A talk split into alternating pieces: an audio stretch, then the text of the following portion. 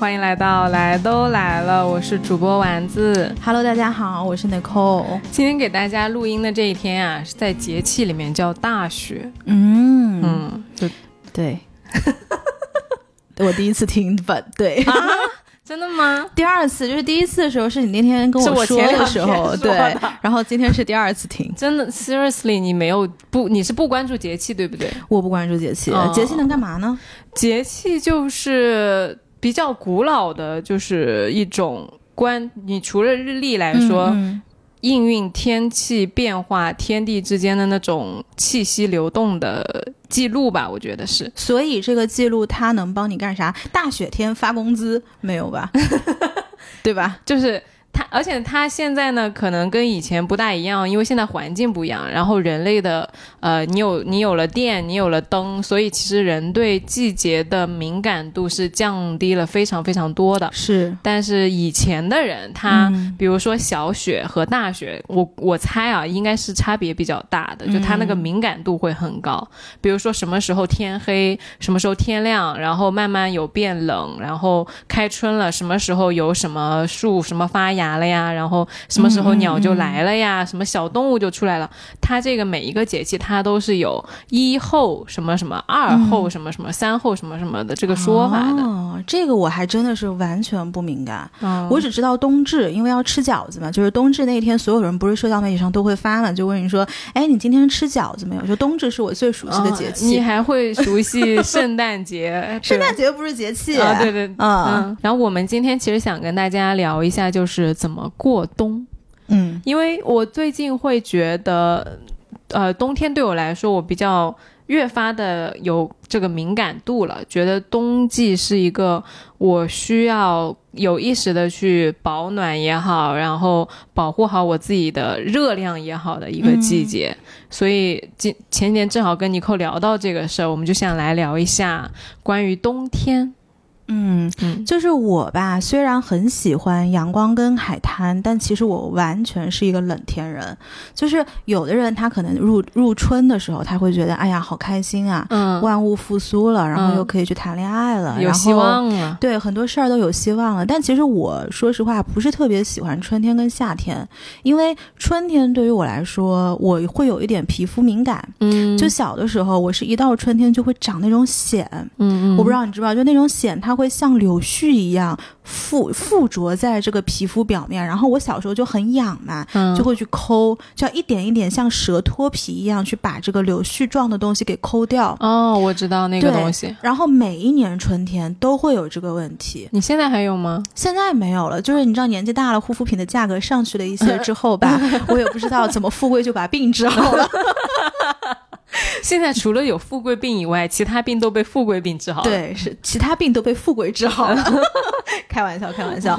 对，然后呃，但是这两年其实我每到春天就是鼻子会比较敏感，嗯所以我对春天印象一直不是特别特别的好。嗯然后春天完了之后就是夏天嘛，夏天大家都知道可以出去玩儿，然后你也不需要穿特别多的衣服，但是夏天对我来说有一点太黏腻了。嗯，嗯，就我自己的血液里面其实是非常滚烫的，所以每次就是热，就是热，就是是血热。我自己其实是一个血热的人，就是我，我跟大家说一下，我们俩现在的那个穿着啊，在他家我穿了一个羊绒衫，黑色的，他穿了一个 T 恤加短裤，对呀、嗯我穿 T 恤加短裤，我我全年都是这么穿的，啊，就是不管是什么季节，然后。呃，夏天我就经常觉得黏黏腻腻的，就是我也不想特别碰到人家，就是碰到人家我就觉得，哎呀，嗯你说夏天拥抱一下吧，抱的都是腋下的汗，就我觉得有点恶心。你好恶心，你说的好恶心、啊。对，，但是其实一立秋之后，我就觉得，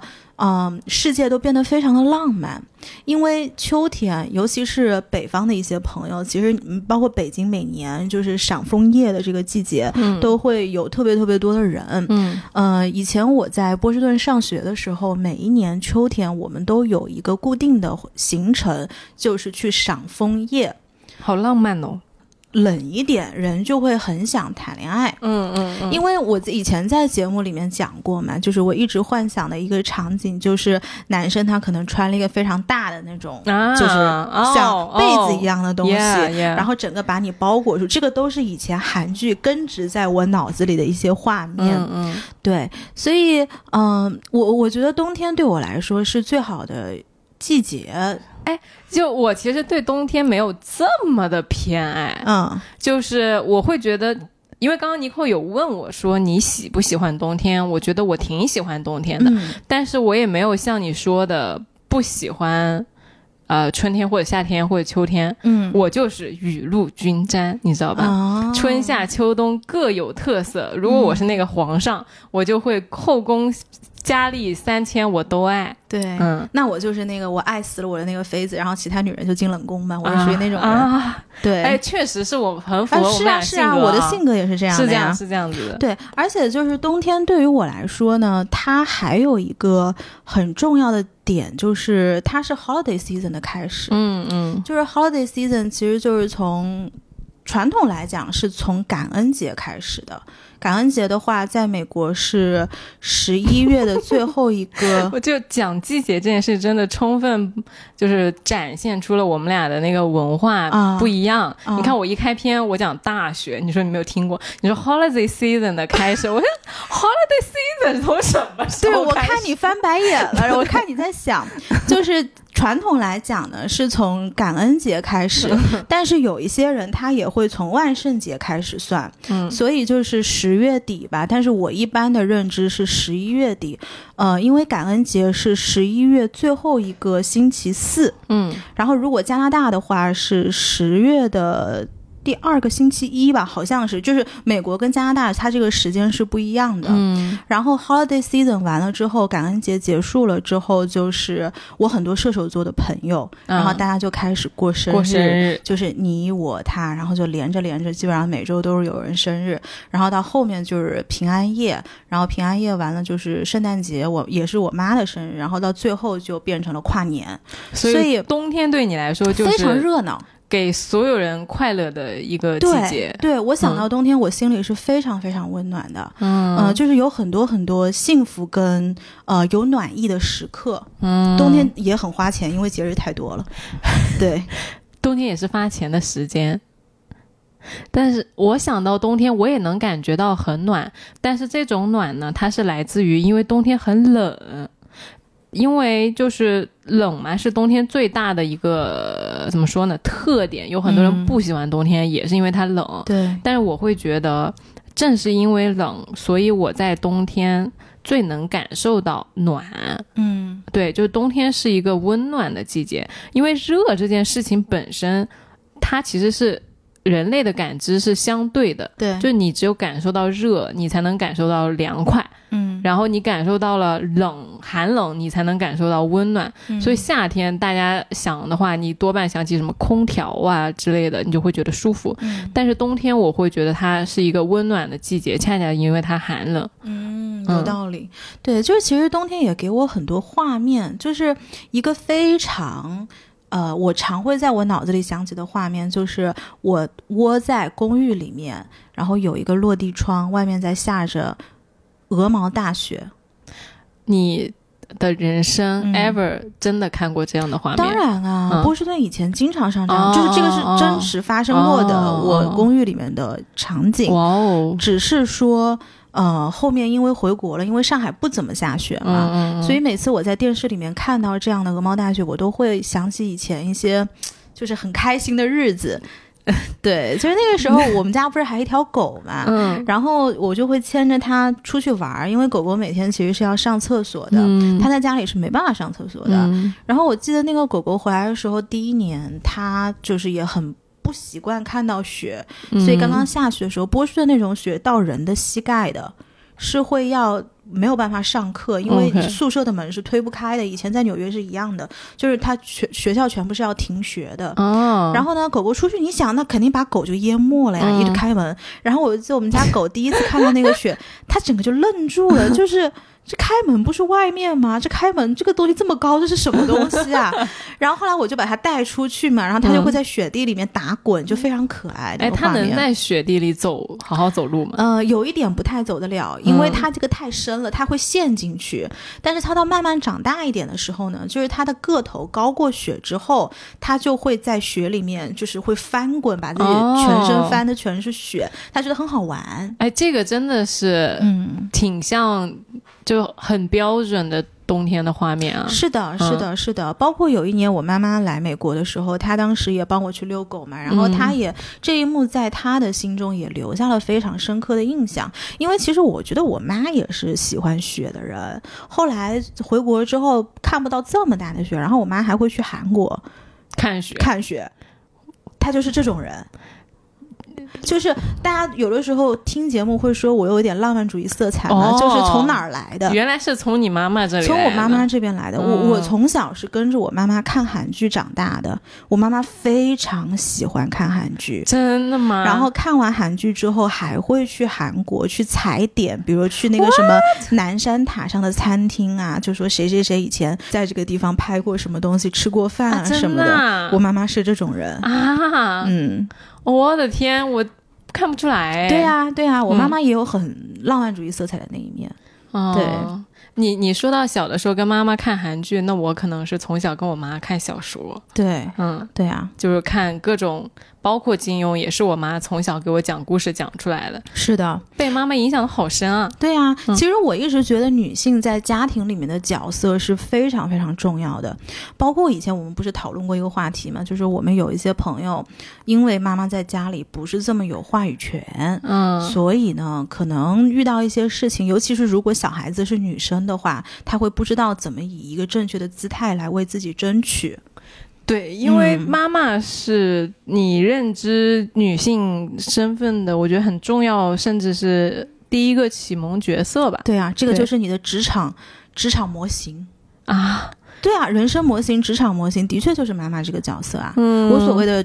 职场是指就是人生的这个这个职场。上面的这个职场，对啊，嗯，是的。然后说回来，这个冬天呢，我这个冬天还特别有感触，是有一个原因。哎，不过我想先补充一下，就这么大的雪啊，我只看过一次，嗯，就是去那个贝加尔湖的时候看的，也是我当时特别订了一个小木屋，它在那个真的就是在贝加尔湖旁边不远的地方，然后。里面四周就是很荒凉，很荒凉，荒凉到我那个时候觉得我们胆子真的很大，嗯就是，嗯，如果万一有什么意外，或者说碰到呃一些不好的人的话，嗯，我周围是完全没有办法求救的。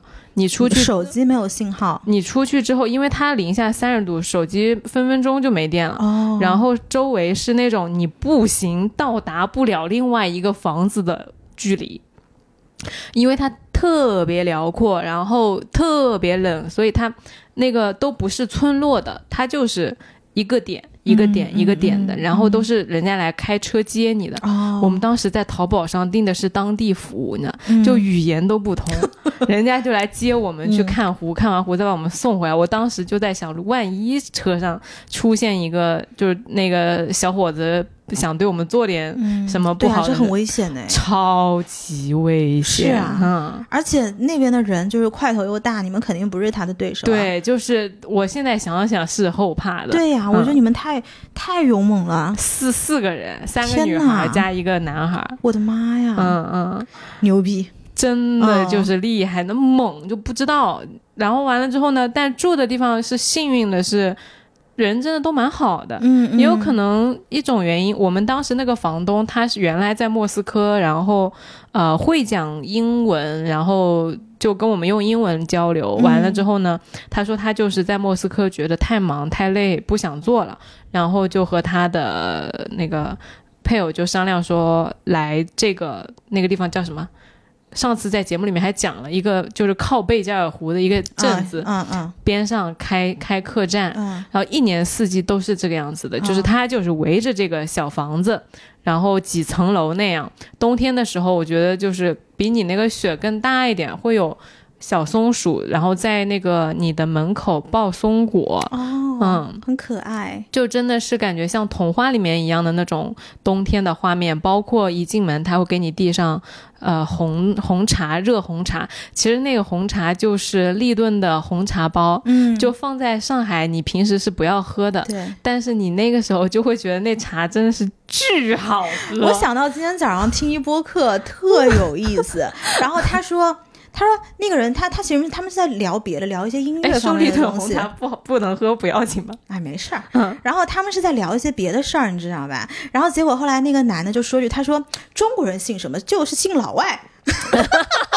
我当时听到，我觉得真是，其实到现在也是这样，就是很多东西，尤其你像小孩那种教育，你要搞一个外教，他就是信老外。你中国人教的再好，你要没有这个。”这个这个标签，其实有的时候你这个课就是很难卖的，所以当时是基于这个点，然后那个奶奶说中国人信什么？中国人就是信老外。然后其实你像以前大学的时候，我觉得很遗憾的是，现在我们好像不会像小的时候那样带着童真去打雪仗了。我已经很久没有做过这样的事情，而且我发现现在上海的，当然上海不怎么下大雪啊。有一次我在我自己老家 看到了，就是下雪的环境。我不好意思，我打断你一下。你说到打雪仗，你知道我刚刚使劲回想了一下画面，第一个画面回想的是啥吗？嗯，小时代。你看过《小时代》吗？《小时代》最经典的一幕就是杨杨幂、陈陈陈学冬、陈学冬对，在雪地里面相互扔雪球。是的，嗯。但是小的时候我是特别爱打雪仗的。然后到大学，其实我都打雪仗，因为我大学在纽约念嘛，纽约每个冬天都是下雪，下的稀里哗啦的。嗯。但是到了某一个节点，大家就变成了全都去滑雪了。嗯，就你在雪场也不会真的打雪仗，雪场打雪仗那个要不就是为了拍小红书，要不就是为了拍 vlog。就现在，大家不会说发自内心的，我们真的来就是享受一场童真的畅快淋漓的雪仗哦，还真是。对呀，而且今天白天我在跟人家聊一个什么事儿，就是我看到今天 Club Med 开始卖那种就是雪票了嘛，然后我就在群里面跟我的小伙伴说，我说要不要咱们去把这个 Club Med 买一个套餐，然后到时候看看这个年初或者是年底能不能咱们请个假去长白山什么的，然后后来。大家就开始刷屏，就说好好好好好，然后所有的人，我然后我就问了一句，我说你们会滑雪吗？嗯，然后后来就开始回说新手但有装备，新手有装备，新手有装备。我心想你们这些新手，你把装备买这么齐干什么呀？嗯，后来我一个朋友就说，他说其实在国内很多人就是。他们去滑雪其实是一种社交活动，嗯，我不知道是不是啊，因为因为我没有在国内滑过雪，所以你没有在国内滑过雪，我没有在国内滑过雪，我国内只滑过那种室内的雪场。OK，因为国内滑雪要么就是长白山，要么就是新疆，要么就是崇礼，就离上海都太远了，嗯，所以就是早些年可以出国的时候，就是你还会去什么日本滑一滑，然后到后面我就没去过。哦，这样子，那你岂不是很多年？我很多年没有滑雪，哦，对，然后。我就跟他们说：“我说，其实以前我总滑，但是我没有装备，我也不知道为啥要买装备，我从来没有买过装备。哎，你不觉得现在大家就是？”会忽略一些特别便宜或者说不要钱的东西吗？就好像一定要花钱才能体现出这件事情的价值。我觉得是不是很卷？就是我不知道，我没有参与过国内的这个就是雪的这个圈子啊，我不知道大家是不是有点卷。因为我邻居上他滑单板，然后他就直接都不太会，刚学会换刃就买了自己的一套就是雪具啊，然后包括雪靴呀，包括雪服啊什么的。然后当时他在拆那个包装，我就走廊上我就遇见他，我说你这水瓶买这么齐全干啥？他的雪板非常好看。然后后来他就说大家都是这样的啊是的，是的，是的，对。然后我就说我滑了，以前在国外滑这么多年雪，我从来都是，包括我买那种什么 seasonal pass，就是每周每周去，然后滑完就下来就回家，因为波士顿很近嘛，我就只有衣服，因为那个没有办法，就是你所有的东西不都是租的吗？我不知道我不滑雪，我不知道，所以我就觉得很奇怪。但是我就看我今天这个群里的状况，我说怎么大家装备都这么齐全？哎，我也是，我最近不玩那个陆冲板嘛，然后因为我也是小白嘛，然后我就向我朋友了解一下，结果我发现我朋友买的板都几千几千的买。对呀，我心想你不就玩一滑板吗？为什么要买就是几千块钱的板？虽然我最后也买了个几千块钱板，嗯，但是就是我会，那你为什么买几千块钱？因为我以为大家，因为我不是像你这种原来会滑，然后。就是再看到大家买这些东西，我是一、哦一接触哦哦哦我就、明白明白，我就以为这是一个就是标准很高，对呀，所以就是一个道理呀，就是我就说可能是圈子大家都是这是一个共识的做法，所以就变成了后面入圈的人就完全去效仿了这一套装备。我猜测啊，我不知道，我猜测、就是因为我们去搜的时候，他就会给你推荐嘛，就比如说啊，新手入门要什么什么。嗯其实我原来没有这个意识，但是你这样讲呢，我觉得有点对的。就是其实有没有必要就是买到上到这个级别？因为有一些人，比如说你滑一下你就不滑了，嗯然后还有那种试试看的，因为我在。包括刚刚开麦之前，我就在想一件事儿，就是好的东西它其实没有那么贵，哦，是的，嗯是的，对吧？就是嗯你，当然了，我不专业，我不知道滑路冲板就一定要买几千块钱的才安全，还是怎么回事？所以我为了安全起见，就是买了一个大家推荐的标准款。但比如说你说原来滑雪那样，其实不用配很好的装备也能滑。对呀、包括我今天就是去那个吃吃面嘛，我去嗯我们，哎，我给大家就是哦，实对，我名跟丸子都很喜欢免费。打广告，免费就是他们没有给我任何东西啊，就是给大家推荐一个店叫九码头，嗯，在在南京西路附近吧，在青海路。呃，青海路上，对，嗯南京西路青海路那个那个弯走进去，，对，那个大厦下面是的，那个店的那个面啊，真的是超级好吃，嗯就是属于在上海比较好吃的重庆面馆了。对。嗯，而且那家很便宜，对，今天我嗯大概就是二十二十，我今天就二十。是每次我都去吃粉。是这样的，就是我跟丸子其实，在楼上的一家店呢按摩，啊，你这说的没事儿，遇遇见就遇见了。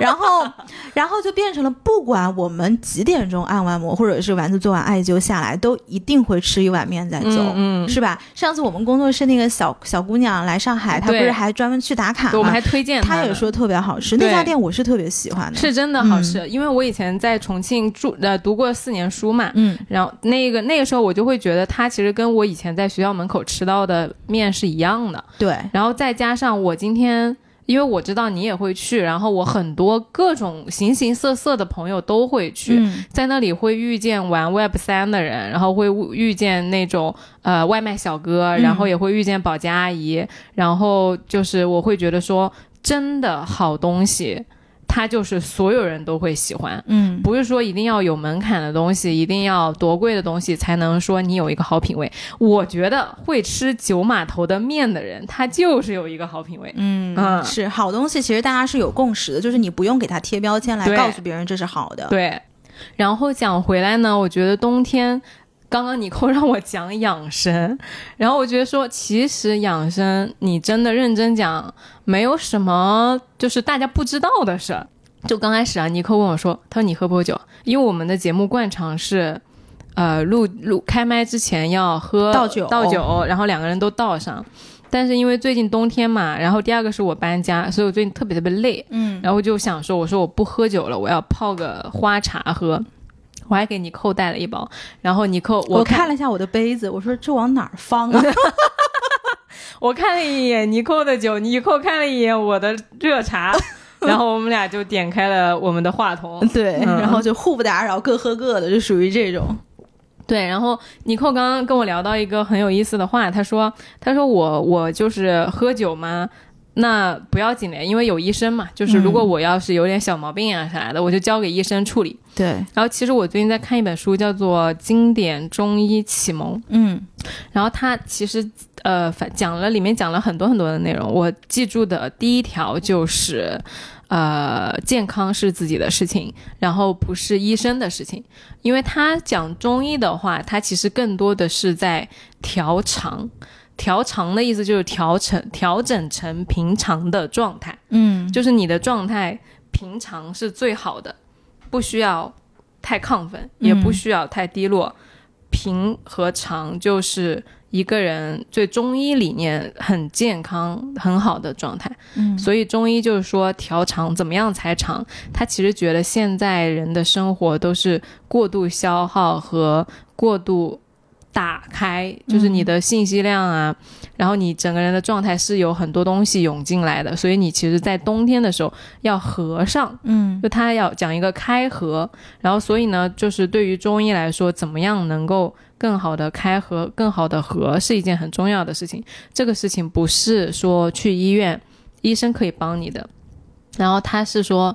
最重要的事儿就是他去挂那个老师，那个李欣老师的门诊呢，他会让你去运动，嗯，就运动是他觉得最重要的事情，而这件对啊，你看我实修的，呃，是是是，嗯。所以这件事情是没有办法通过医生来帮助你解决的，啊所以他就会跟你说，其实呃健康是你自己的事儿，啊首先是要运动，然后其次就是作息稳定啊啥的。然后我今天看一个特别好看的笑话，说说那个在这么这三年来，专家说莲花清瘟有效抗。抗那个病毒，你们莲花清瘟就脱销了啊！说专家说口罩能防病毒，口罩就脱销了。嗯，啊，专家说运动可以防病毒，你们就跟聋了一样。对，说早睡可以防，可以提高免疫力，你们也跟聋聋了了一样，对，就但凡能花钱解决的事儿，咱就花钱。哎，非要我运动的，我就不干了。嗯，哎，我就觉得这个这个事儿其实跟你刚刚讲的事儿挺有意思，就花钱变成一件最简单的事情。对啊，因为其实今天我是左边的耳朵是有一点不是特别舒服的，就是前段时间可能有一点真菌感染嘛，嗯，然后我周五的时候还要回医院复诊。嗯、刚刚丸子就说，他说你的耳朵都这样了，你都听不见了，你还说喝？你就别喝了。对，我说我都花钱了，我要是靠自制力能把这病给治了，我要医生干啥呀？你看看当代都市青年的心声就这样。对呀、我都看医生了，那你说我要医生干嘛？医生又没让我不喝酒。李欣老师对的就是你这种人讲话，哦，说的就是你们，就健康是自己的事儿，不是医生的事儿。哎，反正因为这事儿，刚刚丸子就跟我嘚吧嘚吧，然后我就顺带跟他说，我说，其实就是我的养生就是养一个心理暗示，因为那一天我正好跟我朋友在聊天嘛，就是前段时间我不是居家办公，然后居家办公呢，我会吃一些保养品，包括铁剂啊，像鱼油啊啥的。我在家办公的时候，我就一直是旁边手边会有一支酒的，哎哎，，我跟你说，大家都觉得上班不应该喝酒。其实我最早第一份工作在国外的时候，我们当时每周四下午嗯，是可以到公司某一层楼去领免费的白葡萄酒上来工位喝的。嗯，这个是嗯公司提供，而且它不是说限一人一杯这样子。哎，这个就回到了你刚刚那句话：中国人姓啥？姓姓老外国人。对嗯，然后那个时候我我第一份工作是非常非常之忙的，所以你就会发现很多你表面上看上去不应该放在一起做的事儿，你真正做了，其实我跟你说，喝了酒工作效率贼高，哎，喝酒工作。跟喝咖啡工作是不是有异曲同工之妙啊？就兴奋，我觉得咖啡对我来说没什么用。嗯，就是很多人讲咖啡什么早上能提神，就是咖啡对于我来说只是每一天就跟我早上起来要刷牙是一个道理。你知道为啥吗？嗯因为你酒喝多了。反正反正就是，但是我喝了酒之后，我的工作效率巨高。嗯，而且就是有一些不敢跟就是平常工作的人说的话，喝了酒都能说，然后你就会发现很多事儿就很快就推进了。就是壮胆。就是壮胆了，我跟哎你说，所以其实酒精真的是有它，我我一直叫酒叫 magic water，然后因为我在工作的时候旁边一直都是有一个酒摆在这边的嘛，嗯然后那天我就用酒吞了我的保养品，真的，就 这个吞事儿，我的保健品，就是尼寇能干出来的事儿。嗯，嗯，是的，所以我刚刚就跟丸子说，我说其实我就真的是那种，就是保健养生养个心理暗示，比如说什么蹦完迪回来敷面膜这种，都是我干的事儿。就是赛博朋克养生。对嗯对对，我有朋友也这样，就想喝啤酒，大冬天的，你知道他咋喝？嗯他热着喝，他把啤哦酒加热这很恶心的，然后还放红枣。这很恶心的。我没喝过，我不知道，他们说挺好喝的。啊，真的啊，嗯哦，那我下次可以你可以试试一下，就嗯他们是正经说还行，就是就话题聊到这呢，就是我还要给大家推荐一个剧，那个剧呢其实也是秉承着我刚刚跟他大家讲的那个呃健康是我们自己的事儿的这个剧，嗯叫《四楼的天堂》，嗯韩剧吧，呃台剧，哦台剧啊，嗯哦呃黄秋生演的，那不是港剧吗黄秋生演的台剧，他演的是一个香港人到台湾。？OK OK，哎，这个演员啊，可能有一点争议，但是呢，按下不表。我们今天不讨论他的除了演技之外其他的东西，他怎么了？他政治立场有问题。哦，嗯，然后呢，呃，这个剧的剧情和编剧我觉得非常好，它是一个小单元剧，就是每一集讲一个人的故事，嗯是黄秋生饰演的推拿师，呃，每一集都会。接到一个客人，然后那个客人他就是身体会很不舒服，有点堵，然后每一集讲一个穴位，然后讲一个那个人的故事，比如说讲一个女高管在工作中特别就对下属特别苛刻，然后就是遇到上层和下层的问题啊什么的，然后来。来来跟这个推拿师，推拿师跟他聊天，嗯然后给他开解他的那个问题。然后另外一条主线呢，就是推拿师遇到了一个心理咨询师，嗯，这个心理咨询师其实是女主角来的，嗯然后他会一直在这几集里面就一直出现在这个故事里，然后和推拿师会发生就是更长远的故事。嗯。然后其他人的故事就是作为背景一个一个，其实这些小故事本身呢，就是说都是很普通的小故事，嗯我觉得都是嗯。家长里短啊，每一个人都会遇到的故事。但是重点在于呢，呃，里面会有一些呃，那个推拿师跟客人在聊天，有一些客人他其实刚开始就是他会回避他自己的问题，嗯。就是说啊我没问题，或者说我不觉得这是个问题，嗯。又或者说，哎，我忍一忍就好了。然后推拿师就说，OK 啊，那你要是没有准备好，或者说你觉得这不是个问题，就算了。嗯，就是因为我只是个推拿师，是是，啊，我我没有办法解决你的其他问题，嗯我只能帮你做身体的推拿。然后呢，那些人物都会因为其他的原因，到最后又回到这个推拿师这里说。啊，我我现在来解决这个问题。然后那个推拿师给他推完了身体之后呢，还会问他，就客人还会说，那我工作上的事怎么办？我生活上的事怎么办？他又会再强调一遍，哦说我只是个推拿师，我解决不了你其他的问题。嗯他其实这句话的意思就是你要去面对，呃，你的人生的问题，你是你人生的呃首要负责人，你要对你自己负责。任何其他专业上的人，他只能帮你，但是他不能代替你解决事情。嗯但是有的时候，我觉得这些推拿师真的是还挺灵的。哎，在于哪儿呢？那天我正好不是去那家按摩店按摩嘛，嗯，然后那个师傅他跟我说了一个故事，他就说，其实每次我去哪一号师傅？哦，他每次跟我说的时候，他每次跟我按摩的时候，都会留一段时间出来帮我按这个胸的附近。哦，就这 literally 就是我脱光了，然后他在帮我揉胸，就是这样的一个画面。然后他就说，其实这个动作对于女孩来说特别特别重要，嗯，因为很多都市的女孩，比如说你有小叶增生，或者是有一些什么乳腺结节，嗯它这个东西不是说你。一天就形成的，嗯。是你很多什么细节啊、淤堵啊，嗯。然后最后堆积起来。他就跟我讲一个故事，他说以前他有一个做了好多年的客户，到他手上，他他一开始都会揉什么，结果揉到一个地方是就是硬到那个地方已经推不动了，嗯就是一个扎实的硬的东西。嗯，嗯他就跟这个女的说：“他说你一定要赶紧去看医生。”嗯然后后来那个女的也是自己特别的忙碌，然后就说：“哎呀，那我还要去出差呀，七七八八的。”然后讲完了之后，他就说：“那等我回上海之后，我再来再去医院。”嗯结果去医院的时候，当时在瑞金，瑞金的医生就没让他再离开瑞金。后来两个胸全切掉了，是，乳腺癌晚期，然后从这个腋下挖了一大块，就是全部挖掉了。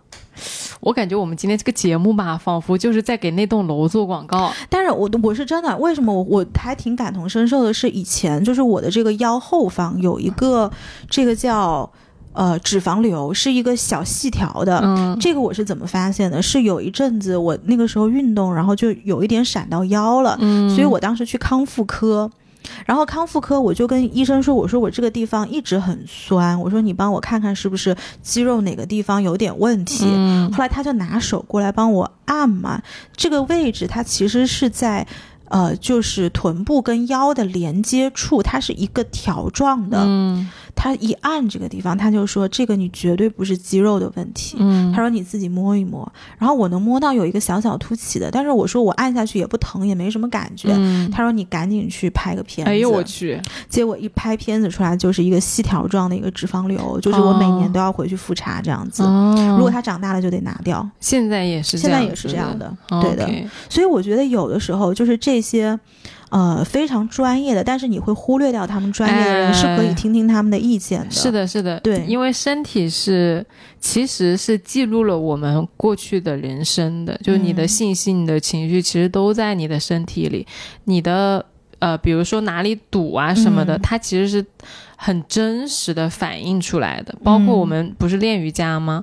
还有那个推拿的时候，我有一个推拿师，他帮我摁那个头下边儿，就这儿。哦，啊、就是有点像风池穴的这个位置，然后到这个呃肩膀下面的这一条经络，我忘了他跟我说过是哪一条经，然后就很酸很酸，然后一边会比另外一边酸很多，嗯。然后更推不动，嗯。然后他就会说你你是不是就经常睡这边啊，还是什么的？就他们这些专业的师傅是他一推就知道你哎过去的经历。对对对，他是嗯能通过就是触摸你的身体来了解到你的生活上的很多小习惯和过去的事情的。是的，嗯是这样子。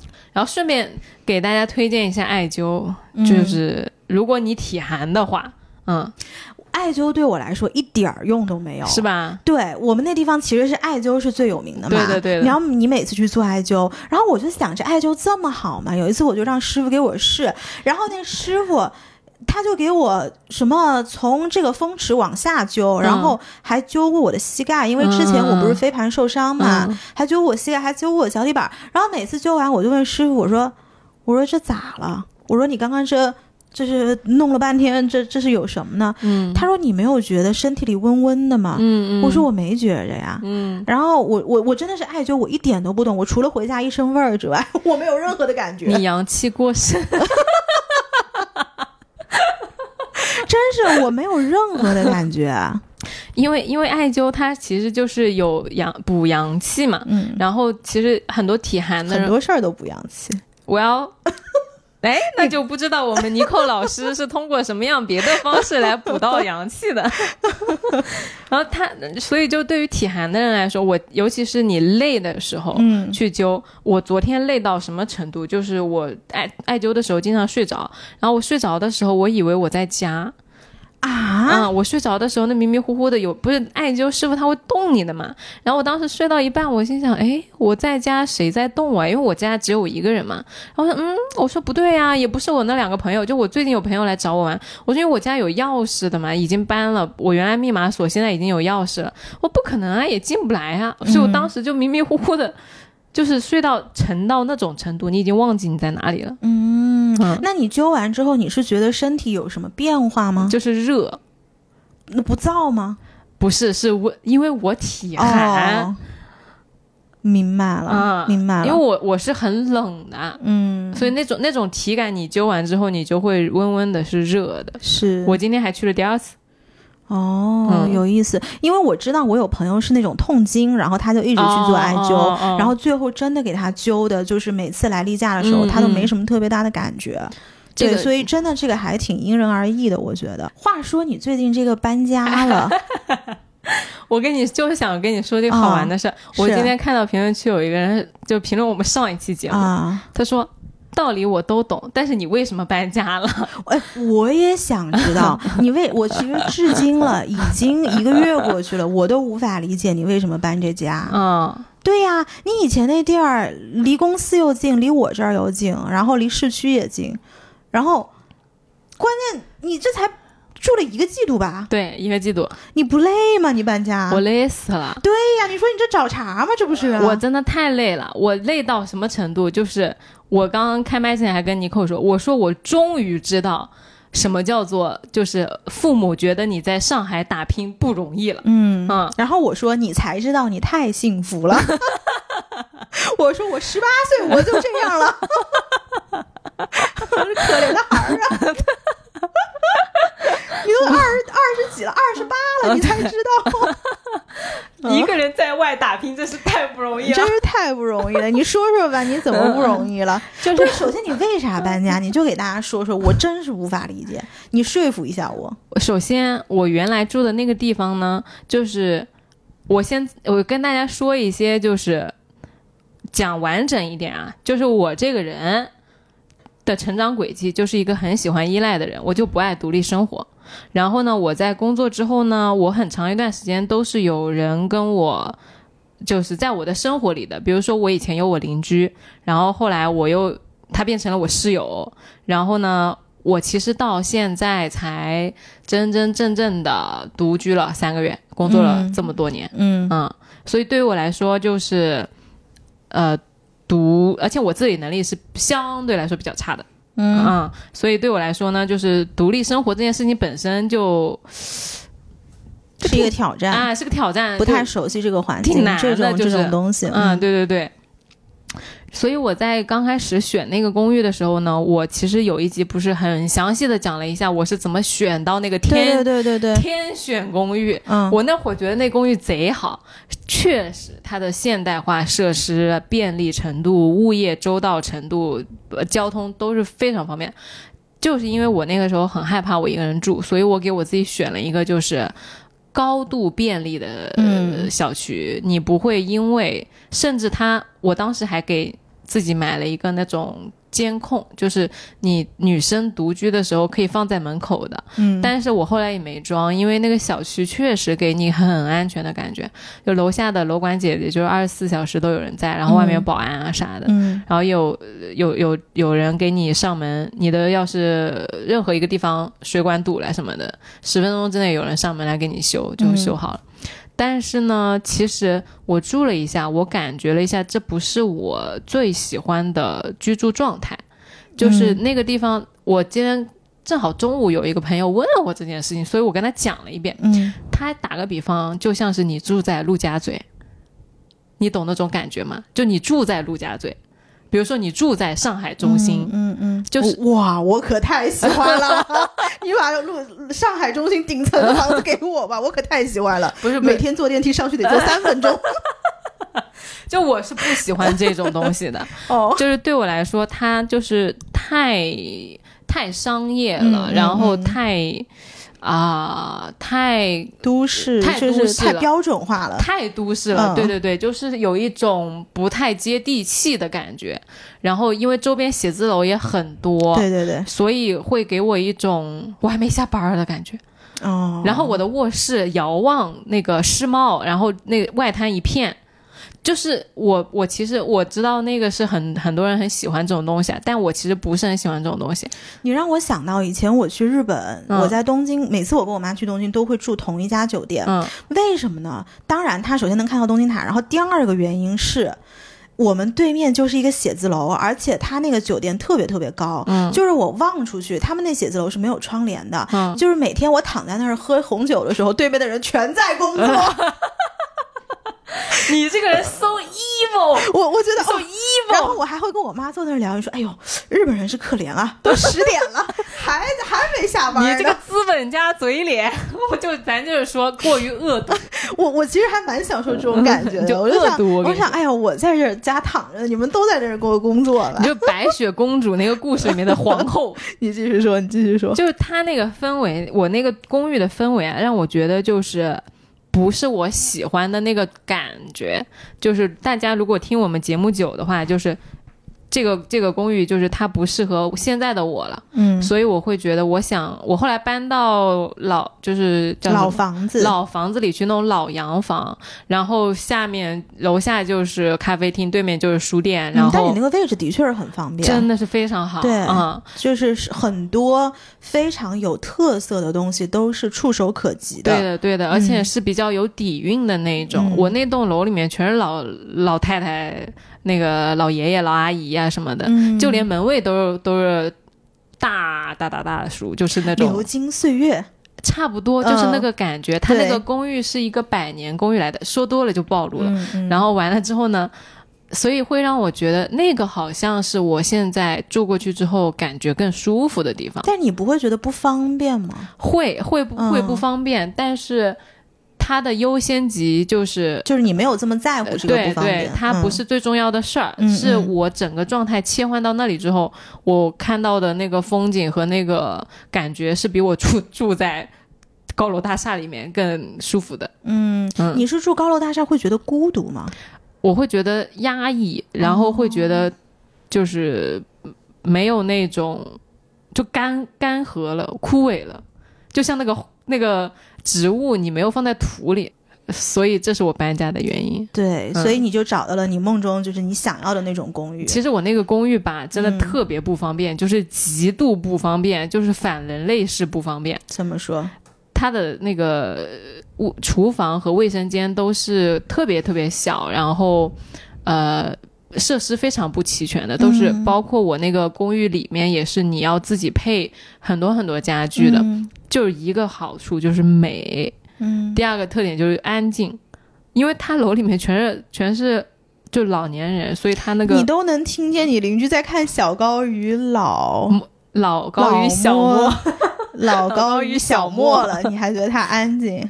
就是你要走到他门口，你才能听到。哦嗯，，OK。所以对我来说，这个比较重要吧，这是我搬家的一个原因但是。你那个，就是如果我住在你那个公寓里面，我真的会想象我是那种民国时期的公主，你知道吧？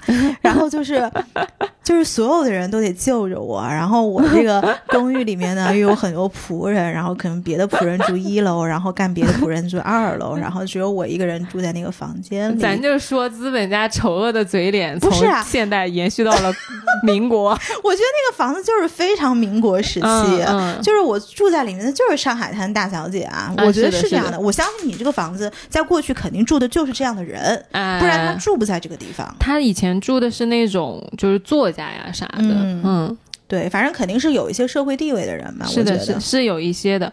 我，我记得当时有个老奶奶还跟我说呢，说她她爱人是什么什么，因为我有点听不记懂嗯啊。然后，完了之后呢，她说：“哎呀，但是现在也不讲究这些了。”哦。就是他非常谦，虚的讲了一句，但现在也不讲究这些嗯。啊，所以我觉得应该是有点东西。应该是有点东西，嗯只是咱们听不懂而已。对对，对但是我还挺佩服的，就是我看过你那个房子的，呃，就是初始的图片嘛，我没有办法想象，someone like you，居然能把那样的一个空房子，嗯。最后给堆砌起来到可以住的程度，是的，是的，是的，我我真的觉得很牛逼，我我真的我累的魂都没有了。我可以想象嗯啊、所以是什么东西让你下定了如此大的决心，要把它就是布置的那么的规整？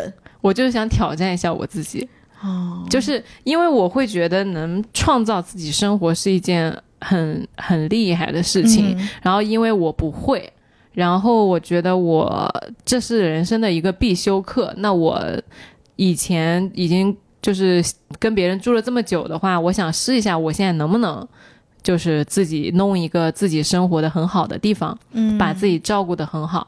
然后你就自己去呃，就是搭了各种家具，然后也买了一些就是房子里的东西。对对，对我在这个过程中，我有一个东西要介绍给大家，是冬天过冬的必备神器。为什么这期会聊冬天呢？嗯有一个很重要原因，就我跟尼寇推荐了一个东西，他也不知道。听都没听过。对，呃我也没有听过。在我搬进去之前，我不知道世界上有这个东西。嗯然后我就跟我朋友说，我说我那个房子巨冷。嗯，然后完了之后，他特别轻飘飘的，因为我那个时候觉得这件事儿很重要。嗯他说没事儿，你去买踢脚线。嗯，我说踢脚线是个、什么东西？我我去我去搜了淘宝“踢脚线”三个字，他搜出来就是那个墙上的线。啊。嗯，就我我就心想，我房子冷，你让我去买墙角线干啥呀？嗯然后完了之后，我就动了一下我聪明的小脑瓜，嗯然后我就看到淘宝的联想词里有踢脚线取暖器。哦，然后我就去搜了一下踢脚线取暖器，大家可以去淘宝上搜一下这玩意儿。这个东呃西听友说我们都知道，只有这俩傻主播不知道。还搁那儿给我们录节目录半天呢，就你俩不知道，还是那粑粑，还你俩粑粑，给你俩能的。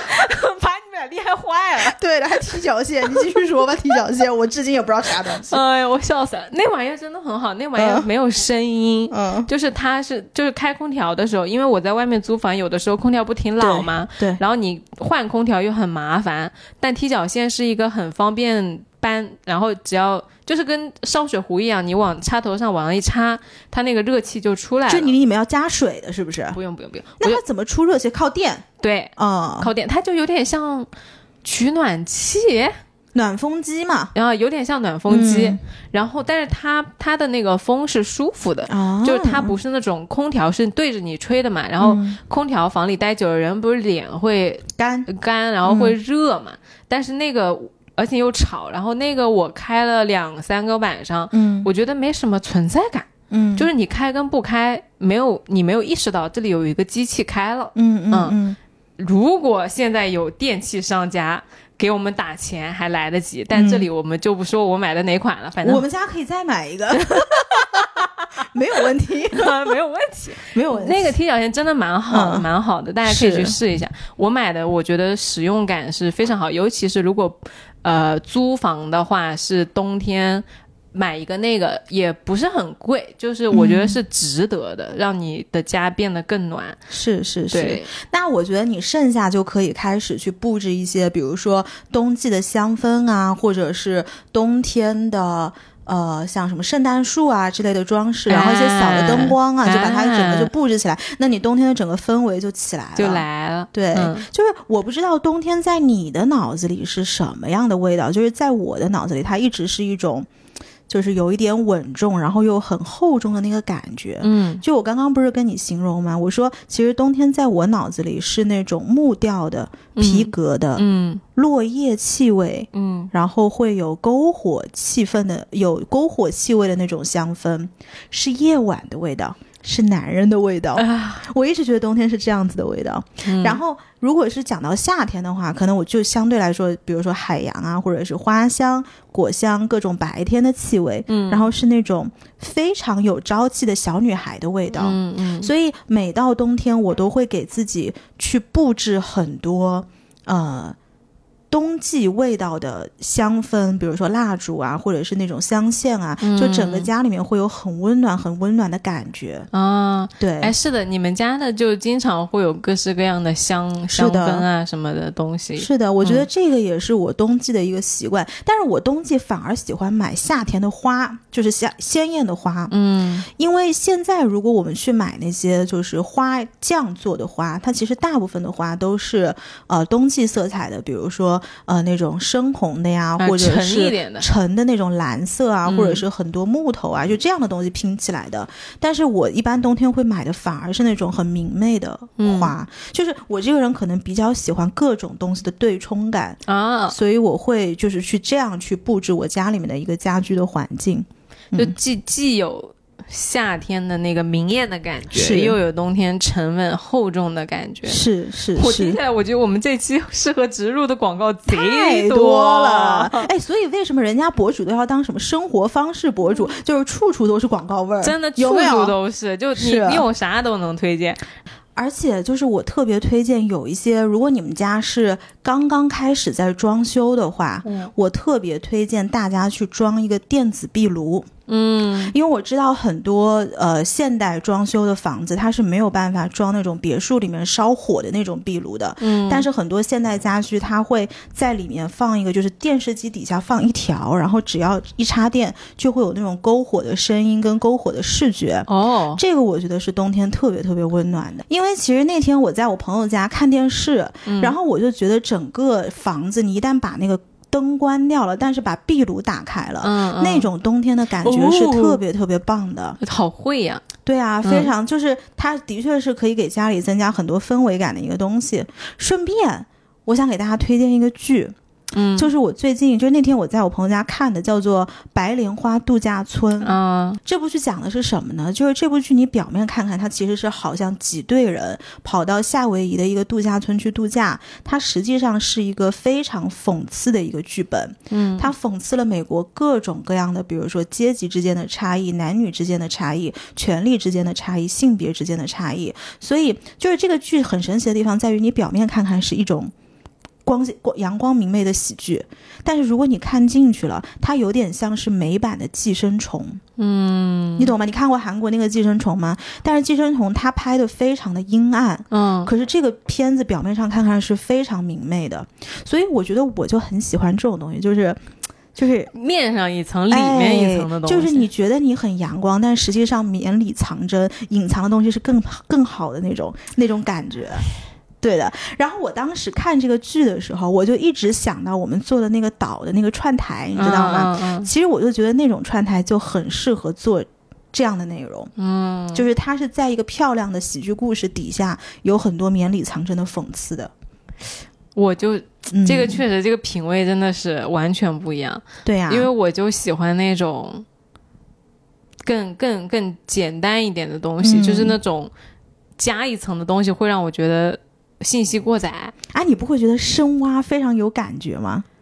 我会觉得呃烧脑子。哦，嗯他那个白莲花度假村，它就是巨贵、新贵跟老钱，就是他们一些轻飘飘的这个在岛上度假的无病呻吟，它实际上反映出来的是一些扎扎实实的踩在了阶级地位的尸体跟血肉之上的这种。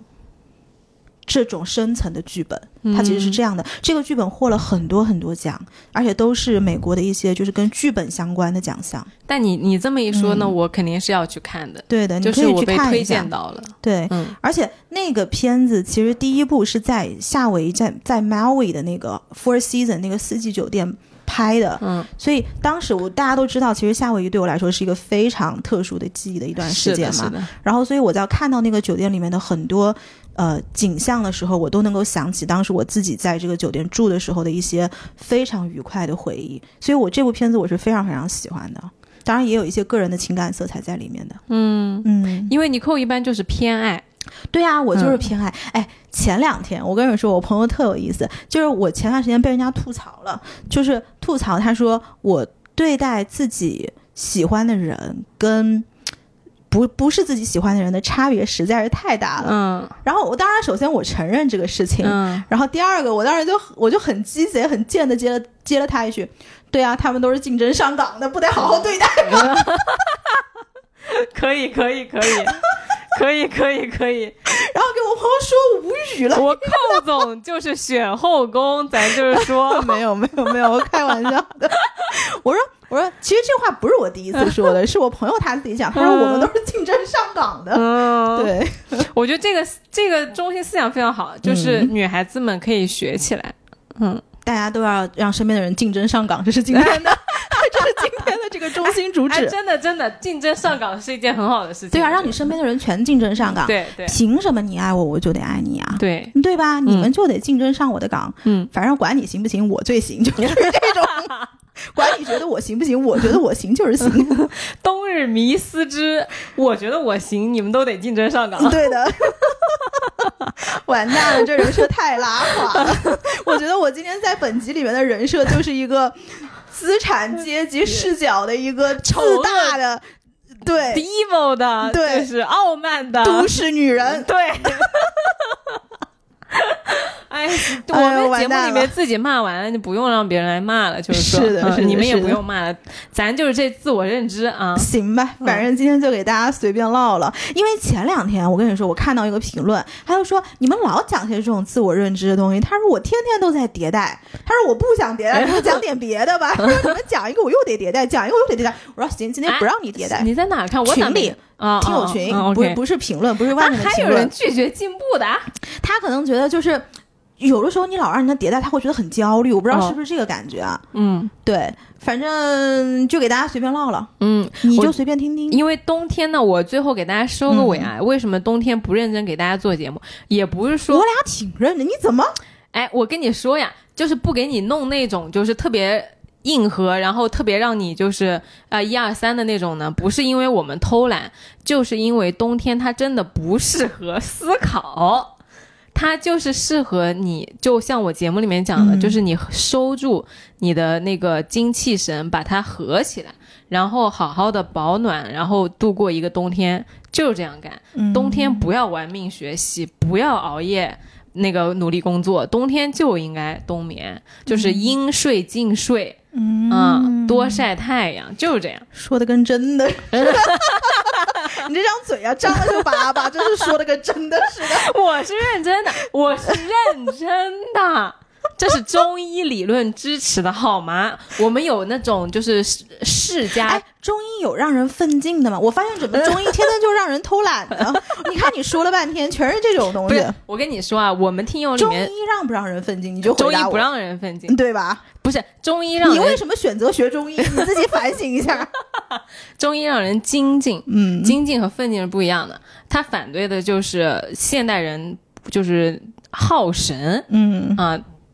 我跟你说，我们听友里面是有那种世家都是中医，然后学了很多年推拿和那个穴位的。嗯就如果我今天这个收尾的地方关于偷懒的这趴要讲的不对，麻烦你在那个评论区反驳我。但是嗯我觉得他肯定是赞同的。嗯，我不知道啊，反正在我听起来你就是粑粑。行吧，今天就给大家粑粑到这儿吧。还是欢迎大家每周收听《来都来了》，你可以在小宇宙、网易云音乐、荔枝 FM 啊、还有什么苹果 Podcast、Spotify 等各大平台找到我们，也欢迎你给我们评论、评论留言。就这样喽，拜拜。希望你今天也开心，拜拜。